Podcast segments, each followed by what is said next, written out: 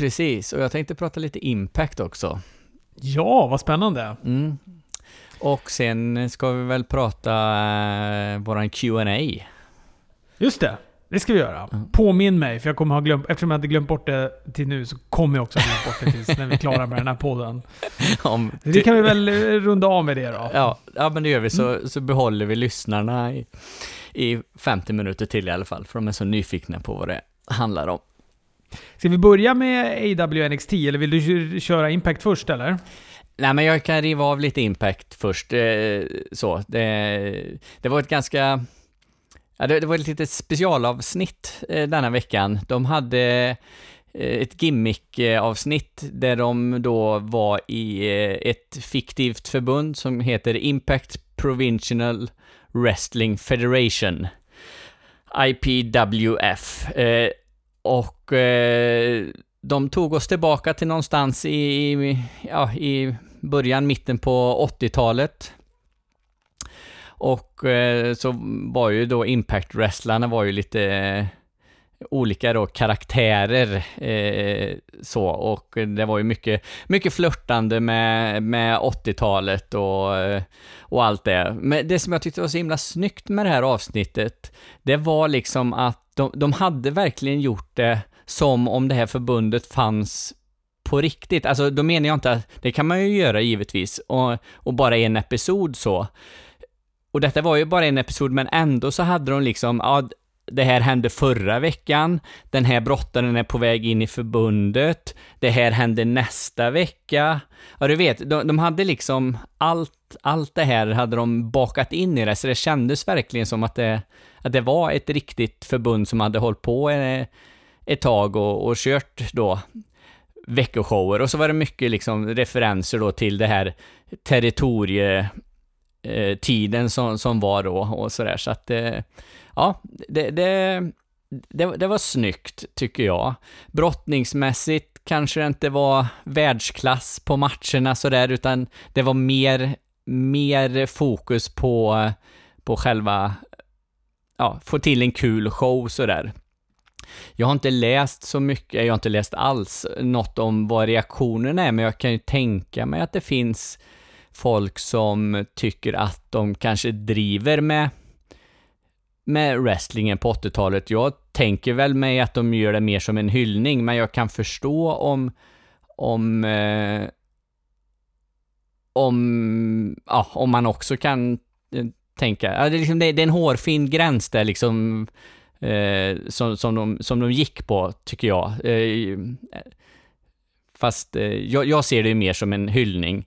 Och sen, de, sen tyckte jag också, de, de blundar ju inte för att liksom eh, de här stereotypa wrestlar-gimmickarna som man hade då på 80 och början på 90-talet. Eh, det var en, vad 17 hette han nu då? Ja, de hade någon sån här eh, body slam challenge. Och då var det en, en stor eh, afroamerikansk brottare. Eh, tänk dig, ja, jag fick liksom lite eh, kopplingar till Kamala, lite den stilen på det. Mm. Och det, man kan ju ha diskussioner om Kamala och många andra brottare liksom, fall det var eh, rasistiska stereotyper och sådär, men eh, här hade de ju dem också, men jag tycker ändå liksom att eh, jag, jag såg inget fel i det, utan jag, eh, jag såg det liksom som en... De gjorde som ett program skulle vara på 80-talet, eh, så. Eh, Eh, så. Ja, men jag tyckte det var kul. Eh, nu ska du hålla i hatten här, för nu jädrar kommer det eh, Göteborgsvitsar på, på löpande band här. Och det är inte från mig den här gången, utan det är då namn på, på brottare som, som var med då. Nu ska vi se ifall du kan lista ut vilka, vilka yrken de här wrestlarna hade. Mhm. Mm, då har vi då först Jesse Fitbody. Fit Buddy? Mm. Nej, ingen aning. Ja, hon var ju någon typ av eh, då, eh, fitnessinstruktör, skulle hon ju vara då. Ja, okej. Ja, ja. Med- 80-tals... ehm, Ja, precis, med benvärmare och pannband och ja, du vet, hela köret sådär. ja, ja. Sen hade vi då, eh, ska vi se vart de roliga var någonstans. Jag hade ju listan här. Bill Ding. Jag har ingen aning. Eh, building, han var, alltså, han var en byggare. Building. Ja, Jaha, kul. alltså. Sen har vi Gymnasium. Gymnasium. Mm. Är han gymnasiekille då eller? Ja, ja, gy- gympalärare. Gympalärare. Sen har vi Timber. Eh, skogshuggare. Ja, precis, precis. Lumberjack. Precis. Sen har vi Race Track. Ray, han heter Ja, det, Race Track heter han egentligen, men ja. ja, men är det typ likt som uh, Thurman Sparky Plug då? Att han var någon racerbilsförare då eller? Ja, precis, precis Ja. så. Och hans gimmick var att han inte kunde stå still någon gång, utan han, eh, det, det skulle gå i 180 hela tiden. Ja, det andas ju ändå... Det andas ju 80-tals wrestling om det där. Eller typ också 90-tals wrestling. Jag tänker när du säger hon den där första då, eh, Jessie Fitt och jag får liksom fram hela den här aerobics-estetiken som var där. Ja, nej men det, det, det var ju verkligen så hela, hela programmet igenom. De hade liksom det här med Michael Elgin och Madman Fulton, de var the Sovjets.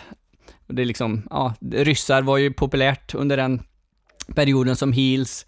Eh, Brian Cage var Muscle McGee, en eh, kanadensisk eh, hjälte, kan vi väl kalla honom då. Stor, stark. Det var han som vann den här Body Slam challengen sen. Sen hade vi ju eh, Joey Ryan, hade ju han var pilot, men han kallade sig för Captain Joystick. Ja, klart han gjorde. Ja, Klart han gjorde det. Och när The Moose, som var en, eh, en rappare, de gick en match och eh, när Moose då gjorde en sån, ja, ja, sopa till honom mellan benen helt enkelt, så var det ju, han fick ju ont i handen. Det var ju stenhårt där nere. Så att, det. Det är som Headshinkers skallar Joey Ryans skrev. Ja, precis.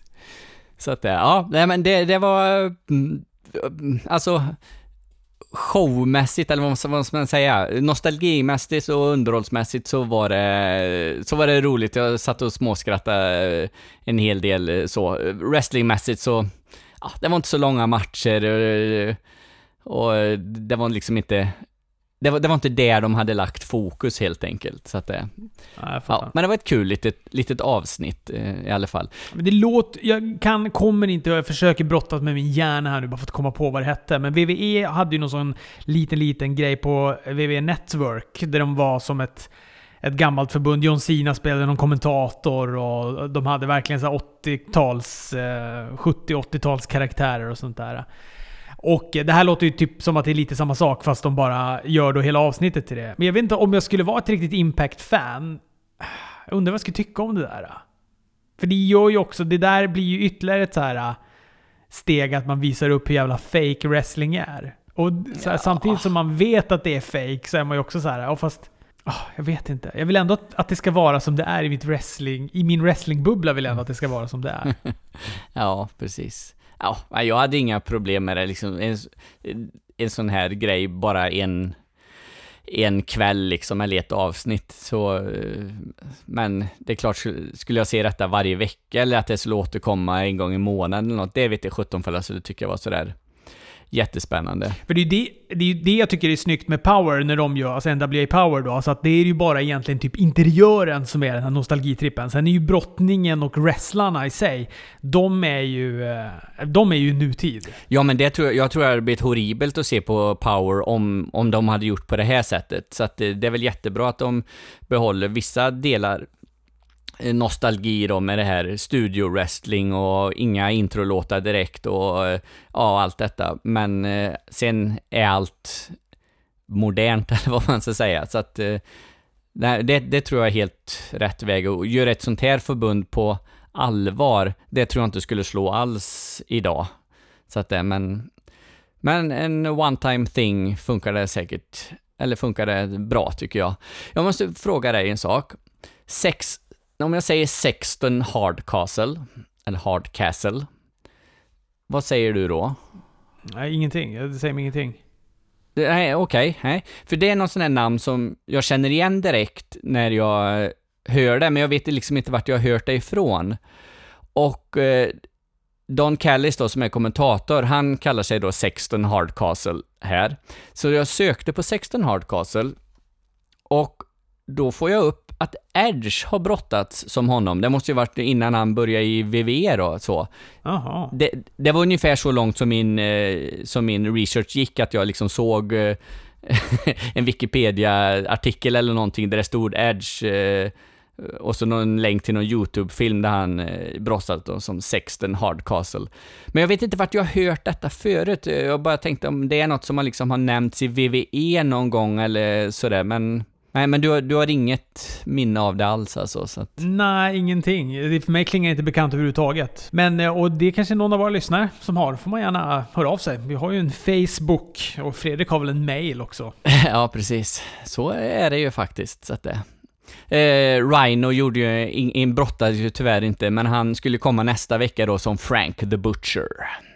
Ja, okej. Mm. Ja. ja, ja, där ser man. Du kommer sitta klistrad nästa vecka också eller? Eh, ja, jag ska nog titta på eh, Impact, eh, försöka följa det ett tag nu, för jag har sett två avsnitt som varit vanliga avsnitt och tyckte det varit eh, bra och eh, ja, det här var ju vad det var. Eh, men nästa vecka är det tillbaks på gammal god Impact wrestling igen, så jag ska försöka följa det. Mm, ja, men spännande. Vi som har heltidsjobb och ett liv, vi har ju tyvärr inte den möjligheten att eh, följa ytterligare en wrestling-show också. Vi får ju nöja oss med AW, eh, NXT och WWE. Mm. Den här veckan har det varit NXT och det har varit AW. Eh, AW var svajigt måste jag ändå säga den här veckan. Mm. Väldigt, väldigt svajigt. Det öppnar ju upp med ett segment som jag tycker är lysande. Alltså jag älskar, älskade det här segmentet. Alltså Chris Jericho.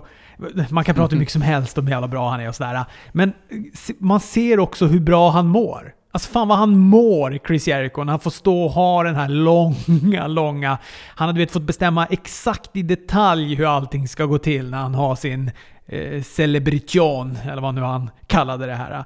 Börjar ju då med att Soul Train Virgil Jones då, eh, på ett bedrövligt sätt och läser, läser på ett papper. Ja, Han säger, vad kallar han Chris Jericho också? Christopher Jericho eller Christoph Jericho eller något sånt där. Ja, jag vet. Eh, Ja. Virgil-delen kanske... Alltså jag fattar ju själva grejen så att man vill... Det funkade väldigt bra när han var med i den där lilla eh, sketchen som de hade inför att han skulle möta Cody Rhodes. Absolut. Mm. I det här läget kanske att man skulle ha lyft ut Virgil.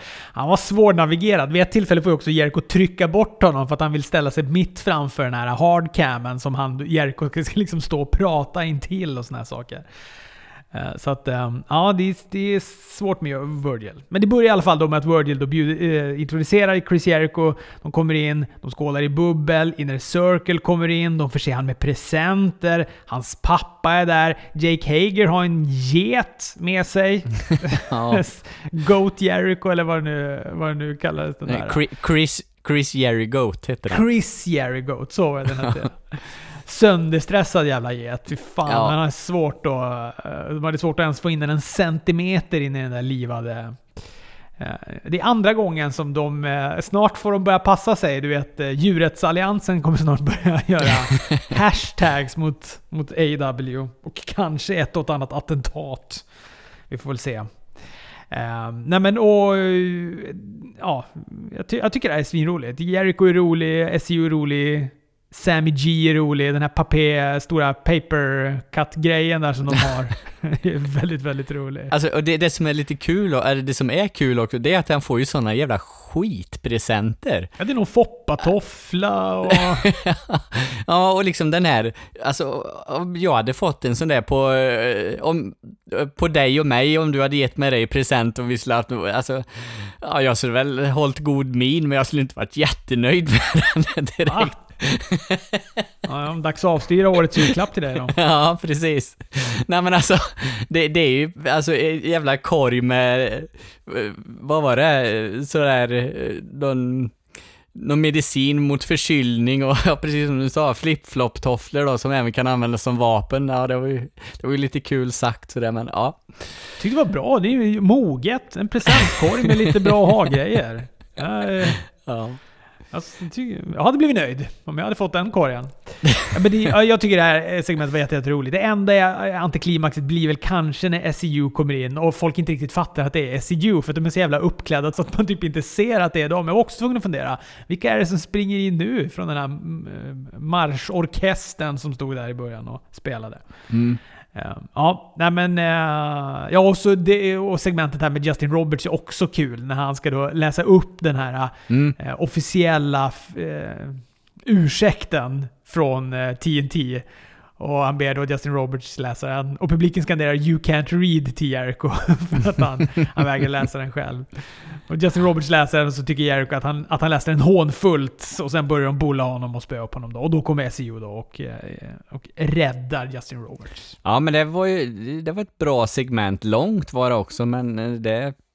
De, de, de lyckades hålla intresset tycker jag där, så att det, det var bra. Jag trodde att det var någon av de här eh, Eh, utklädda eh, gosedjuren eller vad det nu som var ute, att, där, att de skulle komma in där, SEO, det, det var väl ganska det var väl ganska uppenbart att det skulle bli någon, någon sån grej, givetvis, men eh, ja, ja. Jag trodde Scorpio Sky skulle sitta i det stora paketet, men det hade han ju farsan istället. Hade han ju gömt där. Ja, men han gjorde det också bra, Chris Jerichos pappa där. Han, Jag hörde typ ingenting av vad han sa i början. Det var ett bedrövligt... Eller om det var Mick Jerichos mickteknik som var bedrövlig. ja, det var nog den. Han höll den lite långt ifrån tror jag, så att det... Det var lite synd. För att han... Eh, han, var ju klar, han körde ju alla heel, heel eh, meningar i boken. Ja, ja, han hade ju fått... han hade fått instruktionsboken i förväg där och de här ska du... Pricka in de här så kommer det gå skitbra. Men eh, sen tycker jag att det dalade ganska kraftigt eh, när då Lucha Bruce och Best Friends går sin match. Eller, jag tycker att det är en okej match, men jag tycker inte att det är så mycket mer. Vilket är lite märkligt eftersom de här borde, borde kunna göra så otroligt mycket bättre än det som man fick. Jag tycker det kändes slappt. Jag tycker det kändes slappt att titta, alltså deras insats. Vi fick ju för sig Orange Cassidy då i någon sorts tuppdräkt hoppandes från eh, topprepet. Men i övrigt, en jävla besvikelse alltså. Ja, den, den var ju inte superbra den här matchen. Eller, det, så, så här.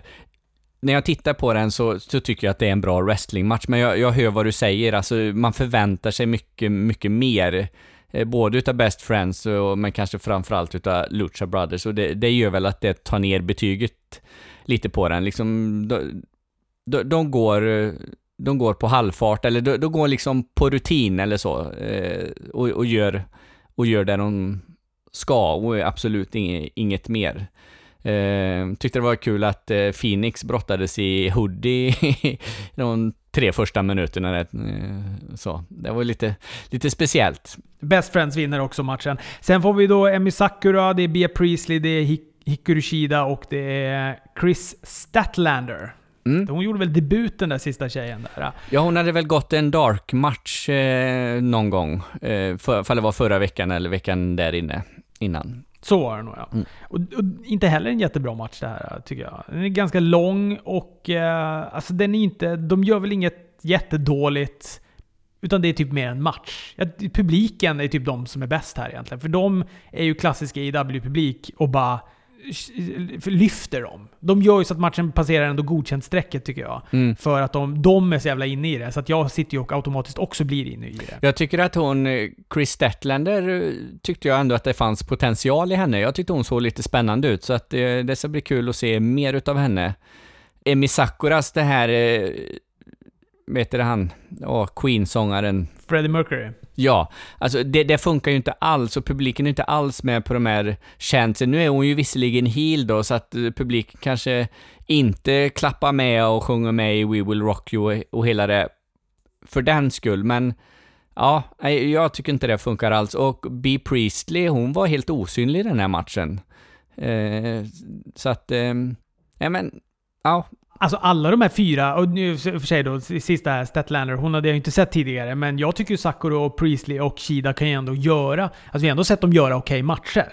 mm, Så att det är inte liksom att det är, eh, att de inte har kvalitet, men jag bara tyckte inte att det lyfte, och jag tyckte att det var ganska långt, och jag tyckte att det var mer en match än någonting som, som jag kände att jag blev, uh, fång, det fångade inte mitt intresse riktigt. Nej, precis, precis. Jag tyckte den tog sig lite mot slutet eh, så, men eh, ja, det är, det är inget som går till historien. Eh, och fortsatt damdivisionen i AEW, mm, de hittar inte riktigt rätt alltså. Så att, eh, Sen var det ju då eh, Cody mot någon kille som heter Matt Nix, som vi väl förmodligen aldrig har sett tidigare. Kanske ser vi han aldrig igen. Jag vet inte om det var en one-time jobber eller om det är någon som, är, eh, som ska vara där. Har du någon data på honom eller?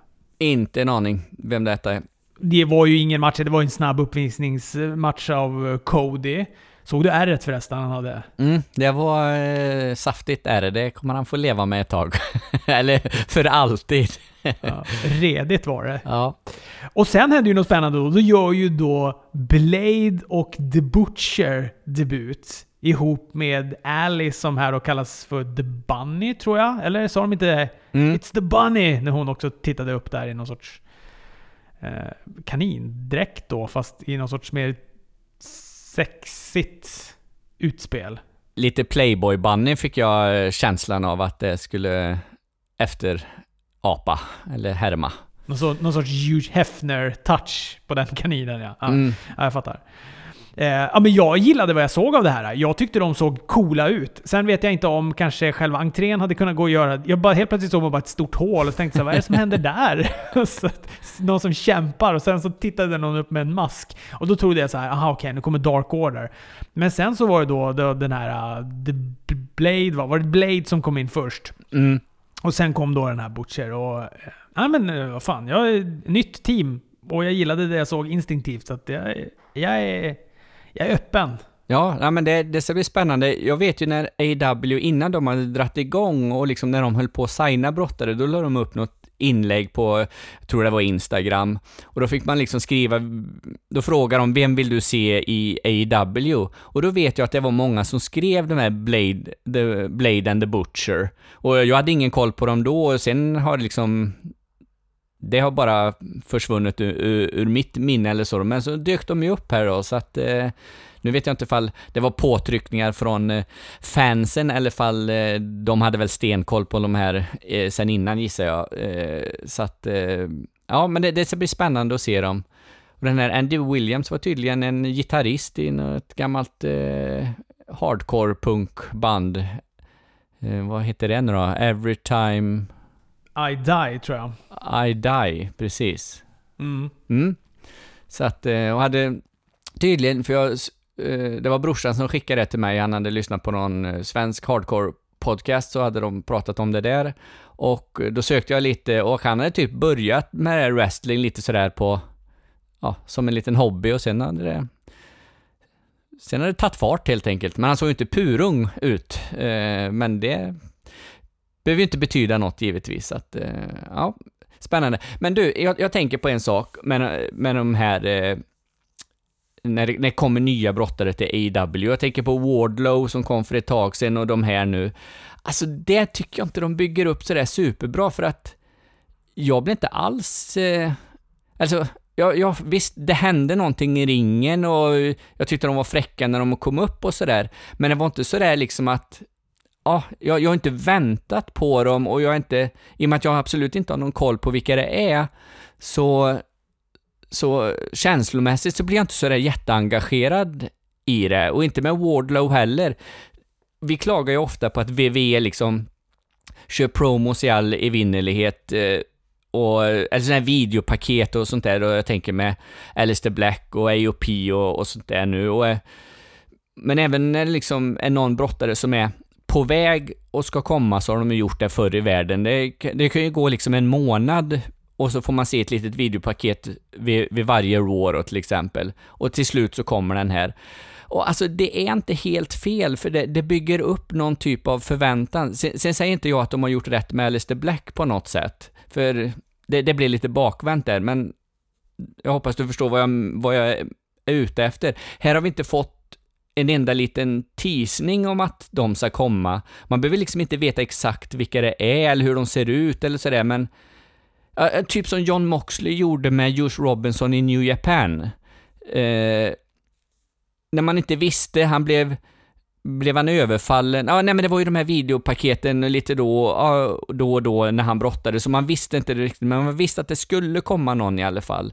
Här har vi liksom ingen, ingenting och då då blir min eh, känslomässiga, mitt känslomässiga engagemang i de här brottarna blir ingenting direkt. Så att det, Ja. Hade det varit Randy Orton som hade dykt upp i ringen där, då hade, man ju, då hade du trillat av stolen för Ja. han vet du vem det är, du kan hans historia, du har data på honom och så vidare. Precis. Ja, jag, jag förstår det, men samtidigt tänker jag också så här, eller för mig, jag känner inte... Jag, jag förstår vad du menar, men jag känner inte så. Utan jag känner att, om, om jag bara känner att jag tycker att något känns spännande när jag ser det. Får- Om de lyckas, som de här två nu gjorde med mig. Om de lyckas få att jag känner så här, ja men det här kan bli intressant.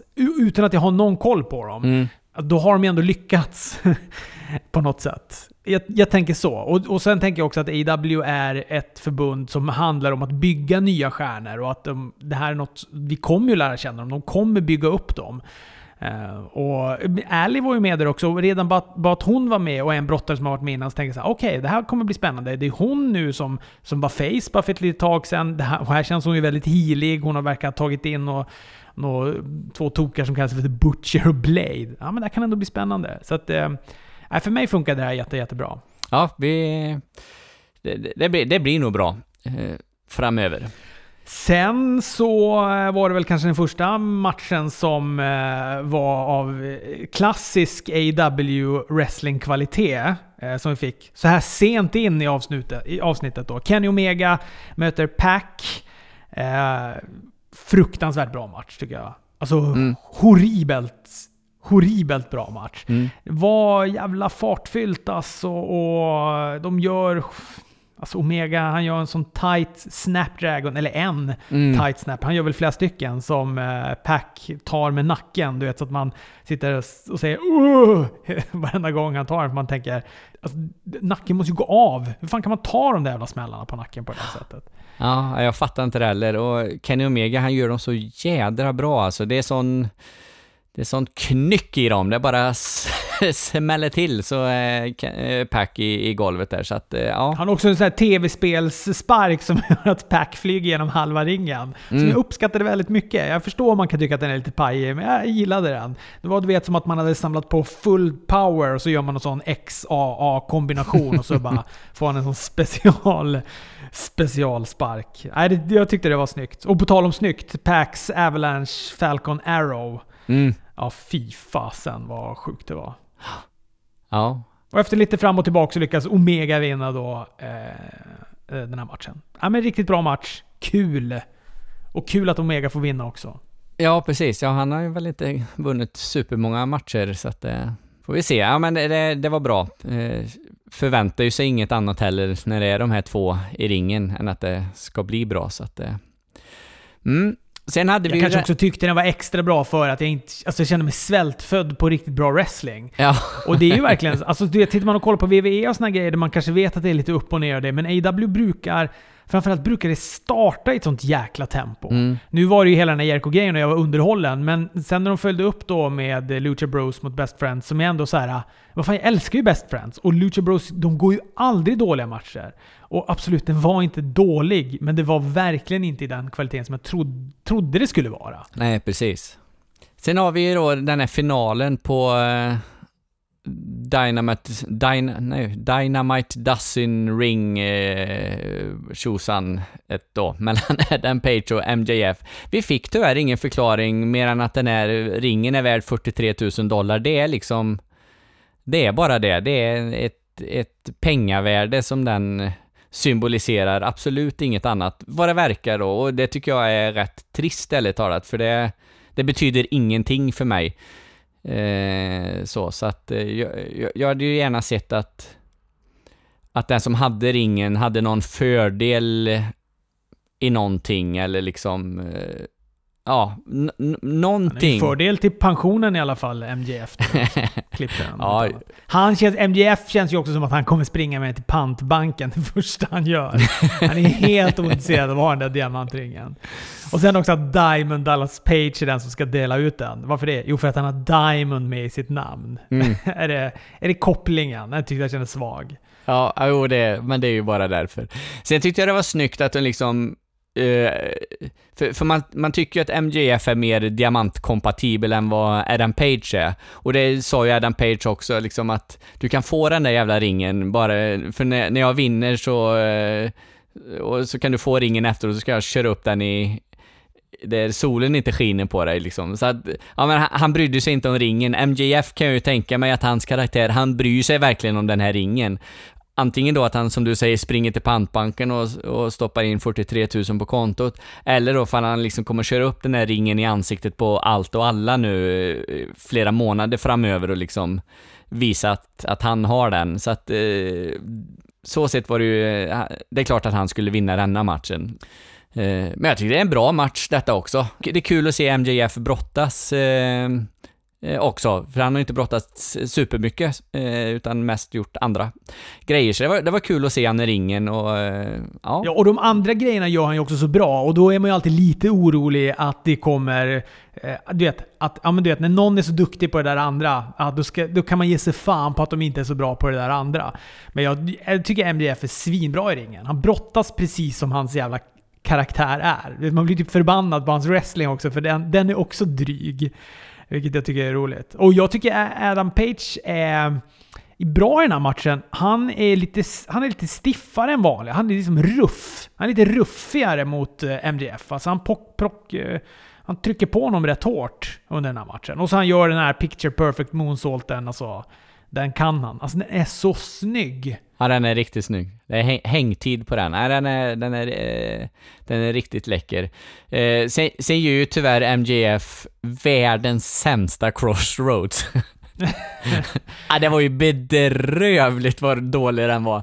Men var det han som gjorde den dåligt, eller var det Page som inte kunde sälja den riktigt? Ja, jag, jag vet inte, för det ser ju bara ut som de knycklar ihop varandra där. Page går inte med i den ordentligt och ja, jag vet inte. Det, det, det var inte vackert var den inte i alla fall. Sen är det ju snyggt att han gör Crossroad som en, som en då en, eh, ett hån till, till Cody då, så att, eh, men jag tror att han kallar den för double cross roads. Alltså du vet att han har double crossat då Cody. Ja, just det. Ja, precis. Sen blir det ju, det är klart, det blir ett ännu värre hån om man helt misshandlar eh, hans, Codys avslutare. Så att, ja, ja. ja verkligen. Det är ju jätteheligt. Man tar någons avslutare och man gör det dåligt så den ser riktigt usel ut. Ja, precis. Och så ändå vinner på den. Så att, eh, ja. Och eh, ja, men just det. Vi får ju då som sagt Diamond Dallas Page som kommer in med ringen. Vi får lite inblandning av Wardlow. Han hjälper väl till va? Eh, han, framförallt så efter att han åker på den här uh, Larry Close Jag lär mig aldrig vad den heter. Mm. Buckshot Lariat. Buckshot Lariat. När han åker på den så slänger ju då Wardlow upp MJFs fot på repet och räddar honom där. Bjuder också väl på en, en rätt rejäl högerkrok mm. till Adam Page. Och sen blir det lite gruffigt också mellan Diamond Dallas Page och eh, Wardlow som då domare och funktionärer får rusa in och sära på dem. Jag gillar den här Wardlow-snubben. Alltså jag, han och MJF känns som en bra... Alltså han, du vet att han känns lite som MJFs insurance policy. Jag, jag är svag för de grejerna. Och att han också, du vet, är så lite kostymklädd och sådär. Jag gillar vad jag ser. Mm. Jo, men de passar bra ihop, så att det, det kommer nog bli jättebra. Dustin Rhodes, Das, ja, Dustin Rhodes är inne och blir intervjuad. Eh, han är väl sur på Jake Hager då, och sen eh, blir det... Ja, han har ju brutit en arm, det är klart att... Ja, det är klart han är sur på Hager. det, också ja, det, det, är sant. Och eh, sen blir det lite heel beatdown och vi får en eh, sexmanna tag nästa ve vecka då mellan Young Bucks och eh, Dustin och Santana Ortiz och Sammy G.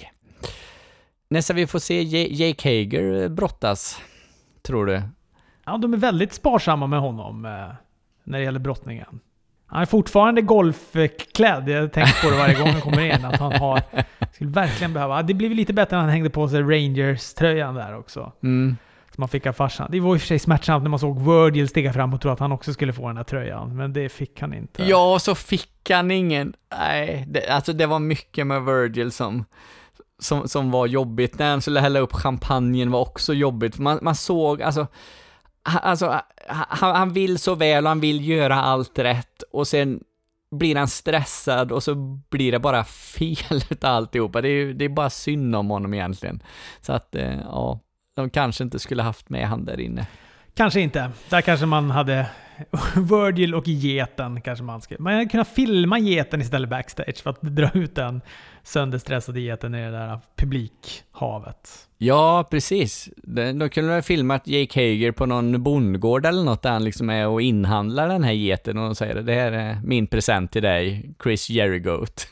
Man såg också get getmatten där bakom Hager försöka så här, trycka ut geten samtidigt som, som, som, eh, som försökte inte vara med i bild, vilket var väldigt, väldigt komiskt. Ja, det är, det är inte lätt det där med djur eh, så, så att eh, ja, frågan är hur mycket man använder det. Särskilt när det är live så, när det är filminspelningar då kan man ju göra omtagningar och allt möjligt sådär, men här så är så ska det ju liksom funka och då, klart, så går han Jake Hager och sliter och drar i kopplet på geten och geten tvärvägrar. Det, det ser ju inte bra ut, gör det inte. Så att, mm. Ja, sen blir det main event. Scorpio Sky mot Chris Jericho. Seven days in the making om AEW-titeln då. Vår eh, favorit Aubrey Edwards är domare. Hon fick också kanske en av kvällens största pops det är inte bara du och jag som älskar henne. Uh, Nej, hon är populär. Ja, men bra. Kanske inte kvällens bästa, eller inte kvällens bästa match. Det är Pac och, eh, och Omega. Men jag gillade den här matchen jättemycket. Jag tyckte den var en bra match. Jag tycker det är bra dramaturgi i den. Förmodligen kommer du klaga på att du tycker att starten är lite seg. För det gör du alltid när Chris Jericho går sina matcher efter 2009. eh, men, eh, men jag gillar Scorpio Sky, får ju med sig publiken också. De är inte riktigt på hans sida i början, men de köper liksom underdog-tänket och det här och, och, han vinner med sig dem till slut. Och det, alltså jag sitter och biter mig på naglarna några gånger där efter att eh, Inner Circle, eller Hager och SEU då eh, har lagt sig i och det blir de här... Eh, ja men det är några riktiga nearfalls till Scorpios fördel. Ja, precis. Eh, alltså jag har börjat förlika mig med den här tanken att Chris Jericho, han, han är inte vad han, vad han har varit, så att liksom det är de här matcherna man man får se med honom eh, så. Eh, sen, Scorpio Sky är ju helt fenomenal, så att eh, jag tycker också, jag tycker att det är en bra match. Det är liksom, det, det är precis vad jag förväntar mig att den, att den skulle vara liksom när Eh, alltså brottningsmässigt så är ju Chris Jericho verkligen inte en, en mästare längre, men det, ändå är det så självklart att han ska ha mästarbältet åtminstone e, e, ett tag till liksom, kanske ganska länge till ändå, för allt, allt annat runt omkring väger upp eh, det rent brottningsmässiga och man kan väl vara sparsam med de här mästarmatcherna istället. Och sen kan han väl på Dynamite gå gå lite tag team-matcher och sånt där liksom eh, istället eh, för att gå singelsmatcher så att eh, nej, jag har egentligen inga problem alls med varken den här matchen eller Chris Jericho som, som champion så att jag tycker, jag tycker det var bra. Ja, men jag håller med dig. Jag tycker också Jericho ska vara champ och jag tycker också att han ska få fortsätta vara det länge. han klarar ju den här matchen och han vinner ju på sin Lion Tainer, men Sen kommer ju Moxley traskandes ner i publiken och då blir jag lite stressad. För att jag är så jävla osäker på... För, och det kommer väl nu bli då nästa fade för Jericho då, antar jag. Det kommer väl vara Moxley Jericho, som, det är det de bygger mot här. Mm. Och jag är inte riktigt säker på att de kommer låta Moxley jobba Jericho alltså. Nej, nej det är ju absolut inte säkert. Eh, verkligen inte. Det, det känns ju som att att Moxley kanske, ja, är, är det liksom namnet utåt som AW vill ha eh, framöver? Jag, jag, vet inte. Men eh, sen det är klart, det, det kan väl eh, det kan väl vara en, en, eh, ett långt program de går. Jag vet inte när det är nästa gala de ska. Är det något i januari eller? Har de annonserat någonting ens eller? Alltså det, det, de har annonserat det är ju Bash at the Beach i januari, men det fattar jag som att det skulle vara på ett Dynamite-avsnitt som skulle heta Bash at the Beach. Ja, för de är väl på, är de inte på kryssningen va? Det är väl då Jericho-kryssningen är. Det är väl därifrån de ska filma Dynamite. Ja, okej. Okay. Ja. ja, nej men vi får väl se. Det är, jag, jag säger som du, jag är tveksam till om Moxley förlorar en, en sån match, men samtidigt så tycker jag nog att Jericho kan väl få vara, han kan väl få vara mästare ett år eller något sånt där. Det har jag inga, inga problem alls. Ja, på andra TV-kanalen som heter USA Network så startar istället då NXT med ett, eh, ja, ett firande får man väl säga. Att NXT mm. då drog det längsta strået på Survivor Series. Undisputed Era kommer in. De tycker att de är orsaken till alla vinsterna och inte de som står i ringen och vevar taktfast till musiken. Champa i stort sett utmanar väl Adam Cole och säger att eh, innan, innan så stod det ett krig mellan han och Adam Coles titel då som han kallar Goldie. Mm. Uh, but now war is over. Och då kommer Balor in, ställer sig framför Adam Cole och säger att det verkar som att det är jag som står mellan dig och Goldie nu. Och så får vi sen då veta att det blir också kvällens main event. Ja, det, det var väl en start eh, som var inte i klass med AW skulle jag vilja säga, men ändå så bygger den ju vidare på, på många grejer som man vill se i NXT. Och vi får... framförallt, så, framförallt så lovar de ju ett main event som man bara kunde drömma om för typ en, två år sedan. Ja, ja precis. Ja, Champa och, och Beller där ja, det har man ju inte ens haft. Det, det, det har ju knappt varit en drömbokning, så att, för de har ju aldrig trott att det skulle hända eller sådär. Så att, ja. Men vi får, eh, vi får en eh, tag team-match här i, som start då. Mynnar det här lilla segmentet ut i och det är Kyle O'Reilly och eh, Bobby Fish som ska möta Keith Lee och Dominic Dijakovic om eh, tag team-bältena. Eh, matchen hinner knappt dra igång innan det blir sån här förfärligt reklamavbrott som man helt tappar eh, fokuset på matchen i när det är sån här picture in picture. Och man ser lite att det är någonting som händer i ringen och när vi kommer tillbaka från reklamavbrottet så är ju Bobby Fish eh, borta. Ja, och Roderick Strong står där i ett par 501 år istället. ja, precis. Eh, han blev eh, legitimt skadad, eller fall det var ett work. Jag tänkte ju att han kanske eh, kommer tillbaks på slutet och, och hjälper dem för att, eh, ja, de, de, de, fick ju hastigt och lustigt eh, hänvisa till den här Freebird regeln, för det var ju länge sedan Roderick Strong var med i, i det tag-teamet. Det känns ju inte som han är med i det tag-teamet längre sen han fick titeln och, och sådär, så att... Eh, men, men vet du något om Bobby Fish?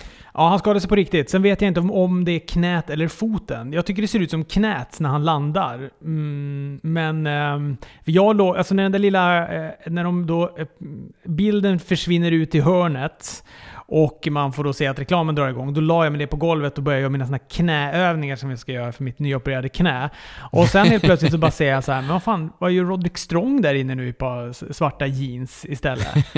och, och då, det, då måste jag spola tillbaka för att kolla vad det är som verkligen händer. Och ja, man ser ju inte så mycket heller i den där lilla rutan. Det är lite avvaktande och, och sen så filmar de spottet igen och så sen så då säger då ju kommentarerna, kommentatorerna att uh, att eh, Roderick Strong fick, hoppa in istället för att eh, Bobby Fish inte kunde fortsätta av medical reasons.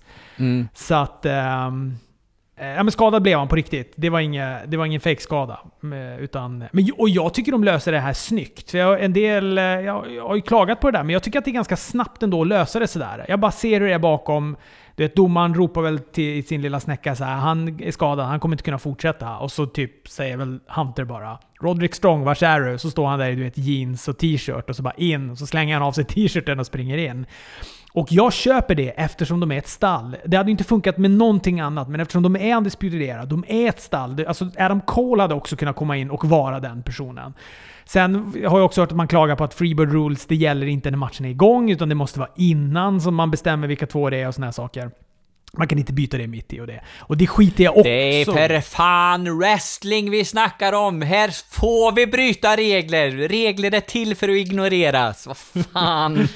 ja, exakt. Så att jag köper det här och jag tycker de löser det svinsnyggt. Och eh, jag hoppas bara att det inte Fish är för skadad, att han kan komma tillbaka snart. Men Roderick Strong, alltså det är ju eh, kanonbrottare. Så att eh, det här blir ju en... Eh, jag älskar den här matchen. Jag tycker den är så, så bra.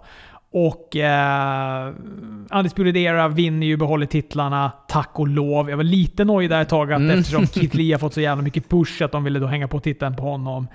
Eh, Adam Cole kommer inspringandes, blir tacklad av Keith Lee, så han flyger två rader in i publiken. Ser så jäkla, jäkla roligt ut. Ja, det, det, är, det är snyggt alltså. Det är riktigt jävla snyggt. Och, och så jävla oväntat också. Att han ska åka på en tackling, absolut. Men han verkligen flyger två meter och landar på andra raden där. Ja, det, det var riktigt, riktigt jävla snyggt. Men de filmade också så jäkla snyggt, för de filmade precis som om, det inte, alltså som om de inte vet om att det ska hända. Mm. Det är inte en så perfekt filmrörelse som kameran följer, när man ser, utan han bara sticker ju rakt ur sidan ur bild. Och man ser ju också att han sticker ju liksom med sån fart och sån höjd. Och sen så, så, så snabbt kameraklipp och så ligger han två stolsrader in. Nej, jag tycker det var riktigt, riktigt bra gjort. Och jag tycker det är så jävla roligt också att Dijakovic blir så paralyserad utav det här så att, så att hon förlorar matchen. Han blir så jävla chockad så att... eh, så ja. att ja, Can't blame him. Jag hade blivit likadan. men, men det är kul att det, att det är kul att det inte är O'Reilly och Strong som blir chockade utav att deras lagkamrat, eller då stallkamrat, blir liksom tacklad till, eh, till korvkiosken, utan det är verkligen motståndaren som blir så jävla chockad så att de kan vinna. Ja, det, är- det är snyggt. Och det är som du säger, alltså Roderick Strong, det är ju, ta den här matchen lite på uppstuds som han gör och så, han, han är ju en fantastiskt bra brottare. Sen har väl de brottats supermycket tillsammans de här, så att de känner väl varandra utan och innan givetvis, men eh, nej, det, det, det, det är klass är det. Sen är det väl en snabb match mellan Shane Thorne och Mansour helt plötsligt. Eh, är han ett NXT-namn? Fast det är väl inte så konstigt nu eftersom de bollar in de där 2-5-brottarna nu lite eh, i NXT. Och jag ska väl säga att jag kände väl inget överväldigande intresse i den här matchen. Men de tre minuterna som den pågick var habila. Ja, men jag tycker, jag tycker att Mansour gör en bra match här. Jag eh, kan ju tycka att Shane Thorne eh, är, är intressantare brottare, men eh, jag, jag, jag, jag är nöjd med den här matchen också. Eh, Candice LeRae, Dakota Kai är i nästa match. Bra match. Den nya healiga Dakota Kai. Med lite, lite healigare ansiktsuttryck, lite healigare frisyruppsättning, lite healigare smink.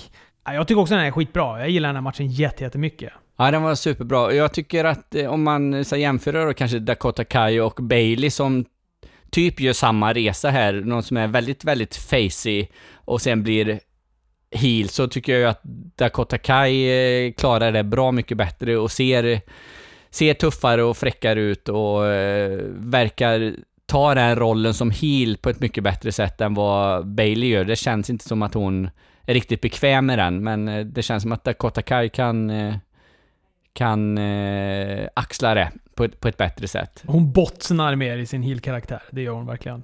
Men du, den här suplexen som eh, Candice LeRae gör då på ringkanten på Dakota Kai, när de hamnar liksom för långt ut. Mm. Eh, Det är, det är skade, skaderisken var hög på den här NXT. Alltså både här, sen i Leo Rush-matchen också, så var det också spots som man bara... Ja, eller vad heter han? Eh, Tosavan, han bara kollapsade där mitt i. Men vi, vi kommer till den matchen. Men det kändes som att det var, NXT var fyllt av spots som kunde gått jävligt, jävligt illa alltså. Ja, precis. precis. Nej, de, eh, de sparar ju inte på någonting, utan det är verkligen... Det känns ju som de går all in varje gång de går in i, i ringen, de här brottarna. Så att, eh, nej, jag gillar denna matchen supermycket. Och sen får vi väl Rhea Ripley är väl där och eh, hjälper till lite, eller? Hjälp mig här nu. Jag, Ja, jo men absolut. Dakota Kai, hon gör ju, fram- framförallt så gör hon ju sin den här Kaio Driver som jag tycker är så snygg. Som är liksom någon sorts Ca- Canadian Destroyer Codebreaker-variant. Mm.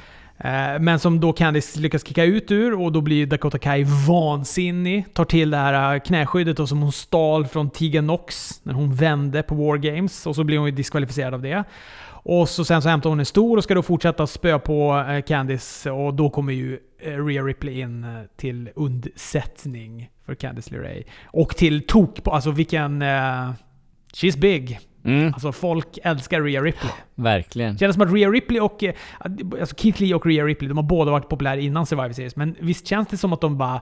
Det känns som att de, de där som var lite... eh, Inte riktigt övertygade, de är verkligen övertygade nu, övertygade nu om vilka stjärnor de här två personerna är. Ja, men de har ju gjort rätt med Rhea Ripley från start. Eh, Alltså den här lilla korta Eh, face-offen som hon och Basler hade eh, första gången vi fick se Rhea Ripley, bara liksom där, det, ja, det var ju helt fantastiskt det, eh, det, det segmentet och sen har det ju bara det har ju bara rullat på liksom och hon blir ju populärare och populärare för, för varje gång så att nej, hon är bra. Hon är bra Rhea. Ja, men sen var det ju då den här uh, mot Leo Rush om lättviktstiteln. En match som jag tyckte var väldigt, väldigt bra också. Den var riktigt, alltså sånt tempo det blir i de här matcherna. Det är Mm. en fröjd att titta på. Men också då som sagt, det är många sjuka saker. Bland annat så gör ju eh, Tosawa en sån här German suplex på Rush rätt ut från ringen ner på golvet. Mm. Alltså hur tar man den utan att dö? Och sen händer ju också det här märkliga då han, eh, Tosawa liksom bara plötsligt kollapsar ihop i ringen. Ja, vad, vad var det som hände? Jag minns inte exakt. Nej men han, de har ju en serie där han ska springa i repen och så sen så faller han ju ihop. Och det är liksom bara... Det, domaren rusar ju fram till honom. Och, han, eh, och sen så ser man att han, du vet, som de gör när de pratar med dem där bak i Gorilla Position eller vad nu det är. Och säger väl att han är okej. För sen studsar han ju upp och sen är det som om inget... Och jag vet inte om han skadar sig, eller om han glömmer någonting, eller om han trillar, eller får en blackout, eller blodsockerfall, eller vad fan det nu är. Men det är, jag tycker det ser otäckt ut i alla fall. Mm. Ja, så, ja, men det fortsätter som om ingenting. Leo Rush vinner ju efter sina två frog splash va? Det är en på vardera sida. Först en på ryggen och sen en på, sen på magen. Ja, precis. Ja.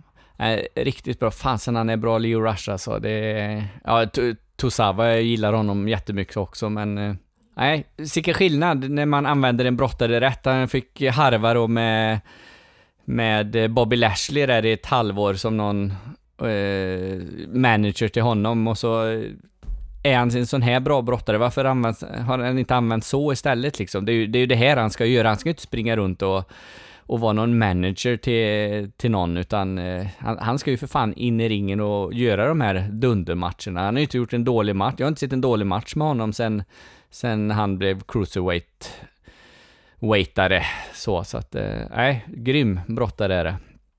Eh, sen har vi Saya Lee mot Vanessa Bourne i en, eh, en ganska kort match. Hon, Vanessa Bourne är sur och ska hämnas eh, Alia som eh, Saya då sparkade av näsan på. Man fick se någon bild där. Hon såg ut som, eh, ja hon såg ut som någon som hade fått näsan avsparkad av sig. Exakt så, Så, ja. så kan vi ju säga. Ja. Exakt så såg hon ut. Det var inte... Så att, eh, ja, det var väl en, eh, inte mycket till match det där, eh, så. Nej, verkligen inte. Utan det är ju då sen då att eh, Shayna Baszler kommer in med sitt, eh, sitt crew istället och ska snacka. Och sen kommer ju då Rhea Ripley in för andra gången. Påpekar att hon minsann inte pinnade eh, tjejerna på... eh, Eller påpekar att hon minsann pinnade tjejerna på War Games och säger att... Eh, och säger att det kommer hända igen och när det händer så kommer titeln också vara på spel. Precis. Ja, fan, jag ser fram emot den matchen alltså. Ja, jag med. Det, det, de har eh, byggt den bra och eh, i så lagom snabbt tempo också tycker jag. Ja, precis. Eh, det gissar ju på att det är, de siktar på eh, Takeover vid Ro- Royal Rumble då. Det är väl nästa Takeover-gala, för jag hoppas att den verkligen får en, en Takeover-match, att det inte blir en, eh, en, en vanlig onsdag. Den, den, är, den, den ska nog bygga ett par månader till och så får den vara där, tycker jag. Hon kommer ju ta den. Hon, kommer ta den. Ja, Jag tror också att Shayna Baszler är på väg, för de känns ju som att de vill göra ett program mellan henne och Becky Lynch. mm, Eh, och, eh, så att hon kommer nog säkert lämna NXT tids nog. Kanske efter att då Rhea Ripley tar titeln. ja precis. Det, Att hon slutar NXT då, likt typ Brock Lesnar eller något sånt där. Att hon säger upp sig eller kanske blir sparkad eller någonting. Jag vet inte. Eller också tappar hon titeln på War Games innan Royal Rumble och så går hon och win- vinner Royal Rumble och så utmanar hon Becky Lynch på WrestleMania. Mm, jo, också ett högst möjligt scenario. Mm. Ja, det får vi, får vi se. Sen då har vi Finn Balor mot Tommaso Ciampa. Också en jävligt bra match. Det, det, det är liksom, det är inte mycket mer man kan säga. Det, det är fan bra NXT alltså. Ja, verkligen. Alltså det här är ju ingen takeover-match. Det är ju ingen takeover show-stealer det här. Det är det ju inte. Men eh, det kanske man heller inte ska förvänta sig en vanlig Mora-onsdag. Utan eh, ja, men jag gillar den här svin mycket också. Det är lite lätta höga sparkar i kinden på Champa. Eh, I form av eh, hjälp från Adam Cole och sen så vinner då Balor med sin 1916. Den här nya DDT-varianten då som man, eh, som han har. Nej, men jag håller med, det är en svinbra match, det är det verkligen. Skulle de gå den på ett takeover och eh, det skulle finnas en titel med i spel där också, då tror jag den skulle vara ett snäpp, eller kanske till och med två snäpp bättre. Mm. Jo, säkert. Säkert är det, är det så. Och sen är det ju snyggt på slutet när Adam Cole kommer in och han liksom han klappar väl till och med Baller lite på axeln och eh, ja, vi är liksom polare. Baller gör sina pistoler alla Kenneth Andersson 94 och eh, sen gör han sin Paley kick på, eh, på Cole istället. Ja, det, det är snyggt alltså. Det, den, fan, jag hade inte väntat mig den. Den, den kommer helt eh, från ingenstans, så att eh, ja, det är grymt är det. Ha, ska vi säga någonting om den här qa grejen också då? Vi eh, börjar ju bulla upp. Vi gjorde en... Vi har bara gjort en va, tidigare. Vi har bara hållit på ett år. Skitsamma, vi har i alla fall bara haft en Q&A innan. och vi tänkte att vi skulle ha en till. Jag var ju sönderstressad förra gången du andades ens att vi skulle ha en Q&A. Jag tror inte ens du, du förankrade nog inte ens till mig, utan du bara la upp helt jag plötsligt. Jag tror jag bara, bara la ut Ja, jag såg bara en post. jag tänkte att, jag, ja precis, för jag tänkte att säger jag något till Robert eller frågar honom, så kommer han säga nej, så det är bättre jag bara Ja. kör. Ja, och jag blir så nervös att folk inte ska vilja, att folk inte ska fråga någonting och sådär. Och då blir det så jävla smärtsamt. Men det kom ju in ganska många frågor sist. Och då tänker ju vi att vi ska eh, försöka väl att ge oss på en Q&A 2 Mm. även, eh, även eh, detta års slut. Och, men jag har lagt upp på Svenska Wrestlingpoddens hemsida, som man då hittar på svenskawrestlingpodden.se. Där kan man också gå in och lyssna på avsnitten ifall man vill. Men lite längre ner på sidan så finns det då en sån här ett formulär där man kan skriva sin fråga. Och man, det går bra att vara helt anonym. Du kan bara skriva frågan och slash Pelle Jöns, eller du behöver inte ens skriva något namn eller någonting om du inte vill. Och, så att, eh, där får man jättegärna gå in och, eh, och eh, ställa en fråga. Sen kan man väl kanske mejla till dig också Fredrik, antar jag? Ja, det kan man väl göra. Jag antar att det är kanske lättare om man har många frågor och skickar det via mail, så skicka det till swpodden gmail.com så, så får vi dem där också. Så att, eh, men precis, man, man gör som man vill. Vill man vara anonym så använd, använd våran hemsida. Vi ställer inga eller vi sätter väl inte upp några eh, parametrar för vad frågorna ska handla om, utan, eh, men samtidigt så kanske vi förbehåller oss rätten att inte svara på frågor som vi av någon anledning tycker inte passar i podden. Så, så att, Ja. Ställ en fråga som rör wrestling, eller som rör podden, eller som eh, något du tycker vi ska ställas till svars för. Det tycker jag är roligt. Och vi, vad tänker vi då? Kanske en två veckor så vill vi väl spela in det här avsnittet. Så, att, så att sitt inte för länge och fila på frågan, utan har du den så tryck iväg den. ja, precis, precis. Nej men, eh, ja, skicka iväg den direkt så fort du kommer på den, så blir det jättebra. Ja, är vi nöjda för idag, Robert? Detta söndagsavsnitt av Svenska Wrestlingpodden. Svar ja. Då tackar vi för oss och tack till er som har lyssnat. Hej då!